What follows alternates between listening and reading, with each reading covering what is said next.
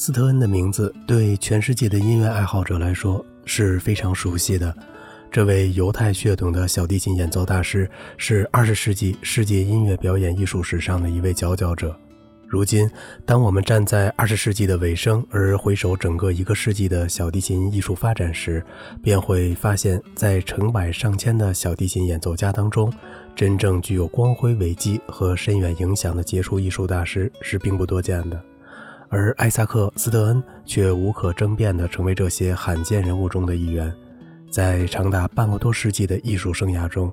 他以自己那精湛的技艺和辉煌的成就，充分向人们展示了惊人而又得天独厚的艺术才华。时至今日，人们普遍认为他的演奏艺术是20世纪中最有代表性的小提琴演奏艺术之一，并将他的名字与克莱斯勒、海菲茨、大卫·奥伊斯特拉赫和梅纽因等超一流大师的名字列在一起。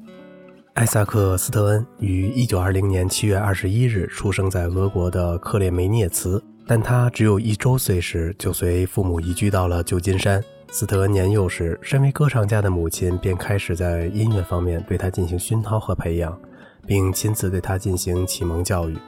4岁时，他开始跟随母亲学习弹钢琴，虽然学习的成绩很不错，但他却似乎对小提琴的声音更有感情，总愿意和这件精美小巧的乐器亲近。最后，他终于放弃了钢琴家的念头，而转学小提琴了。斯特恩8岁开始学习小提琴，他的老师是当时旧金山交响乐团的首席布林德。在这位优秀教师的指导下，斯特恩如鱼得水，很快便十分娴熟地掌握了小提琴的演奏技术。1934年，14岁的斯特恩举行了公开演出，他在音乐会上与他的老师一起合奏了巴赫的 D 小调小提琴2重奏协奏曲，受到了听众和舆论界的一致好评。此后，斯特恩在学习小提琴演奏艺术方面更加刻苦和勤奋，他不仅跟随布林德学习，而且还到纽约去求教于著名小提琴教育家路易斯·帕辛格，并在短期内得到了他的悉心指导。通过系统而艰苦的学习和训练，斯特恩很快就成为了当地的一位极有前途的青年小提琴家。16岁左右，斯特恩便开始广泛地在美国的许多有影响的大城市中进行了公开演奏。1936年，他在著名指挥大师皮埃尔·蒙特指挥的旧金山交响乐团的协奏下，极为出色地演奏了勃拉姆斯的 D 大调小提琴协奏曲。随后又在第二年与芝加哥交响乐团合作举行了成功的音乐会。1939年，他又分别在纽约举行了2场牵动人心的独奏音乐会，开始引起了整个美国音乐界的广泛注意。斯特恩的演奏天才真正引起轰动是在1944年，这一年24岁的斯特恩在纽约的卡内基音乐厅举行了震惊世界的独奏音乐会。在这次音乐会上，他以极为专注的热情和精湛的技艺为听众演奏了巴赫的 D 小调无伴奏组曲、贝多芬的 C 小调小提琴奏鸣曲、维俄当的 A 小调第5小提琴协奏曲和西曼诺夫斯基的夜曲与塔兰泰拉舞曲等作品。精彩绝伦的演奏使卡内基音乐厅掀起了狂喜般的热潮，人们对他的出众天才立即给予了热情的赞扬。当时的美国著名作曲家兼音乐评论家弗吉尔·汤姆逊听了他演奏后，激动地将他称为世纪性的大师，而具有权威性的重要报刊《纽约时报》则将他的演奏誉为精彩的音乐创造。这场意义非凡的音乐会成为斯特恩整个艺术生涯中的一个重要里程碑，从此之后，他便当之无愧地跻身在世界一流小提琴家的行列之中了。1944年，正当斯特恩在纽约卡内基音乐厅中一展雄姿，征服了挑剔的听众而成为耀眼的明星时，第2次世界大战还在进行着最后阶段的艰苦奋战。此时，美国正与日本在太平洋战争中展开决战。斯特恩当时无论是作为一个血气方刚的热血青年，还是一个才华横溢的音乐家，都表现出了极为坚定的正义感和热情。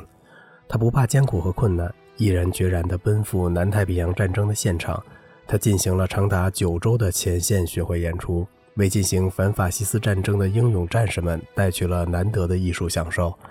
受到了前线官兵和其他工作人员们的一致好评。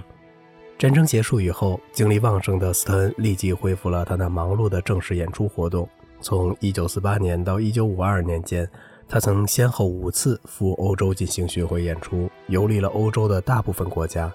1951年和1952年，他先后2次参加了卡萨尔斯音乐节。在此期间，他还对前苏联、日本、澳大利亚、以色列和一些南美洲国家进行了访问演出。所到之处，均以他那精湛的技艺感染了当地的听众。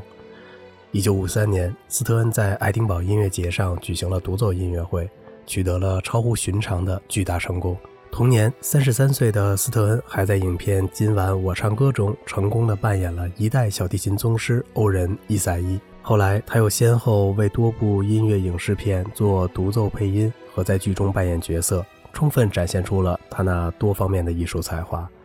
斯特恩从40、50年代开始便成为美国小提琴界中的重要代表人物。随着时间的不断流逝，当年风华正茂的青年小提琴家已经成为世界小提琴艺术界中德高望重的权威人物。1979年6月，这位当时已经拥有崇高声望的老艺术家来到我国进行访问演出，先后在北京和上海举行了多场音乐会，同时参观了中央音乐学院并举行了公开讲学。当时他那带有强烈启发性的生动讲解，向我国的音乐工作者传授了许多宝贵的知识和经验，大大促进了我国小提琴演奏教学水平的提高。进入90年代以来，他又不辞辛苦地来到上海举行演奏会，这次他同样为我国的音乐爱好者和音乐工作者带来了美妙的艺术享受和先进的艺术经验。许多评论家都认为斯特恩是俄罗斯小提琴学派的重要代表人物。在这方面，斯特恩本人似乎也并不否认，他曾经说过，我的老师就是俄罗斯小提琴学派。对于这一点，人们的看法是有根据的，因为斯特恩的老师布林德曾是俄国著名小提琴家，第一个演奏柴可夫斯基小提琴协奏曲的布罗德斯基的学生。这样看来，斯特恩成为俄罗斯学派的继承人应该是无可厚非的。但是这个问题并不是那样简单。首先来说，布罗德斯基尽管是俄国小提琴家，但他并不是俄罗斯学派的创始人奥尔的学生，而是维也纳音乐学院的著名小提琴教授赫姆斯贝格的学生，其身上难免带有着德国小提琴学派的影响。而斯特恩的另一位老师帕辛格则是伊萨伊的学生，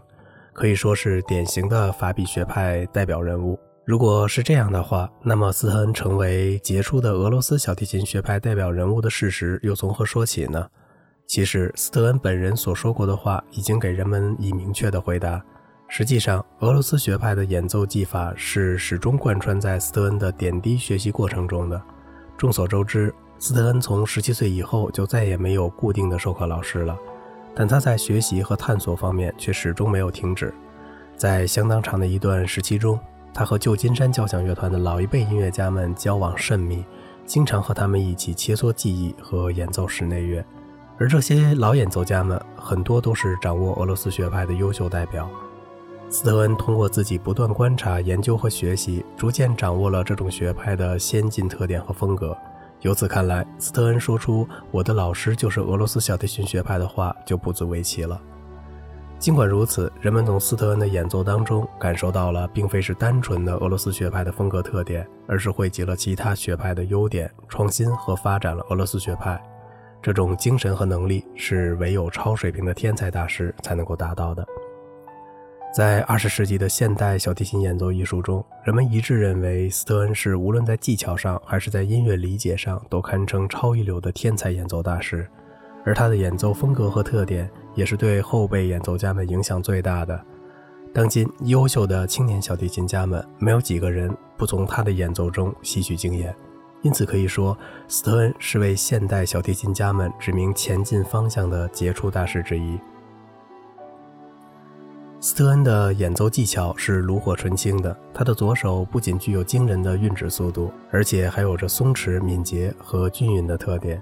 尤为突出的是，他的揉弦技术极富特色，虽然幅度不大，也并不快速激烈，但却显得十分自然舒展，并且与乐曲中的音乐要求非常协调。这种带有真挚的朴素美感的斯特恩式揉弦，曾使得以帕尔曼为首的后辈小提琴家们从中得到了很大的借鉴。斯特恩的右手运弓技术更是精湛出奇，他的运弓方法极为科学，自肩关节开始的大臂整体运动非常轻松自如，整个手臂的重量通过科学的用功和良好的控制力而饱满均匀地落在弦上，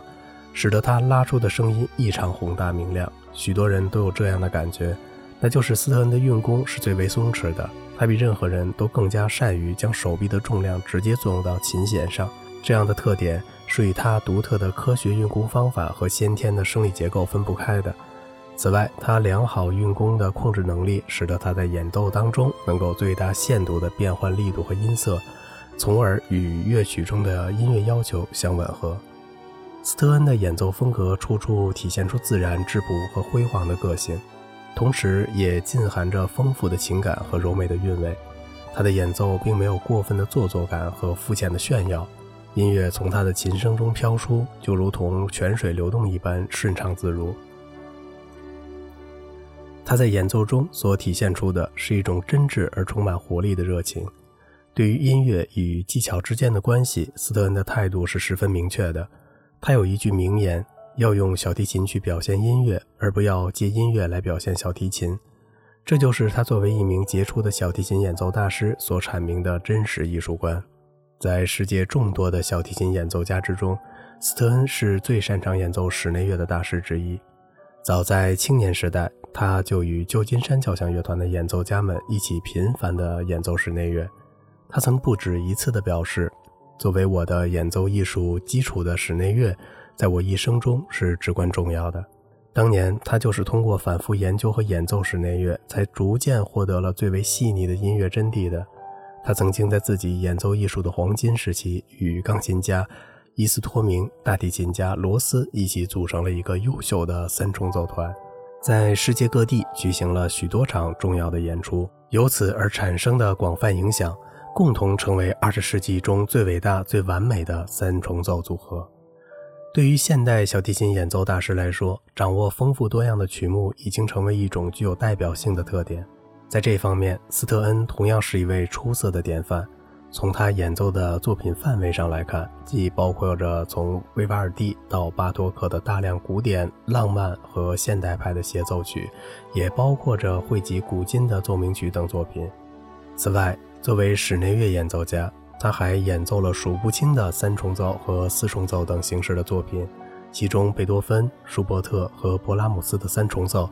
他不仅演奏过无数次，而且还与他们的伙伴一起将这三位作曲家的全部三重奏都录制成了唱片。其规模和影响之大，在整个现代音乐演奏史上都是颇为少见的。斯特恩不仅是一位技艺超群的小提琴演奏大师，而且还是一位性格随和和豁达的艺术家。他有着崇高的道德品质和精神世界。在20世纪的众多知名的音乐家当中，他是一位人人皆知的伟大慈善家。在他的演奏生涯当中，曾有过多次为灾民、难民和其他穷苦人举行的义演经历。他用自己辛勤的汗水和精美艺术所换来的收入，建立起了各种慈善和福利事业，为那些受苦受难的人民办了很多实事。凭着那颗善良正直的艺术良心，赢得了世界人民对他的尊敬和爱戴。此外，斯特恩还是一位以发现和培养人才著称的艺术家。当他在世界各地巡回演出时，如果遇到难得的天才音乐苗子，他便会想尽办法帮助、提携和举荐他们，使他们得以顺利地走上成为优秀艺术家的道路。当今世界上最著名的后辈演奏家帕尔曼、朱克曼、明兹、马友友和林昭亮等人都曾受到过他的悉心指导和热情帮助。在这些人当中，有的直接跟随他学习过，有的是他发现并举荐到名家处深造的，有的是他鼎力扶持下登上世界音乐舞台的。他在这方面所做出的成绩是任何其他艺术家都不能与之相比的，因此人们一致认为他是20世纪中对后辈演奏家影响和帮助最大的老一辈大师。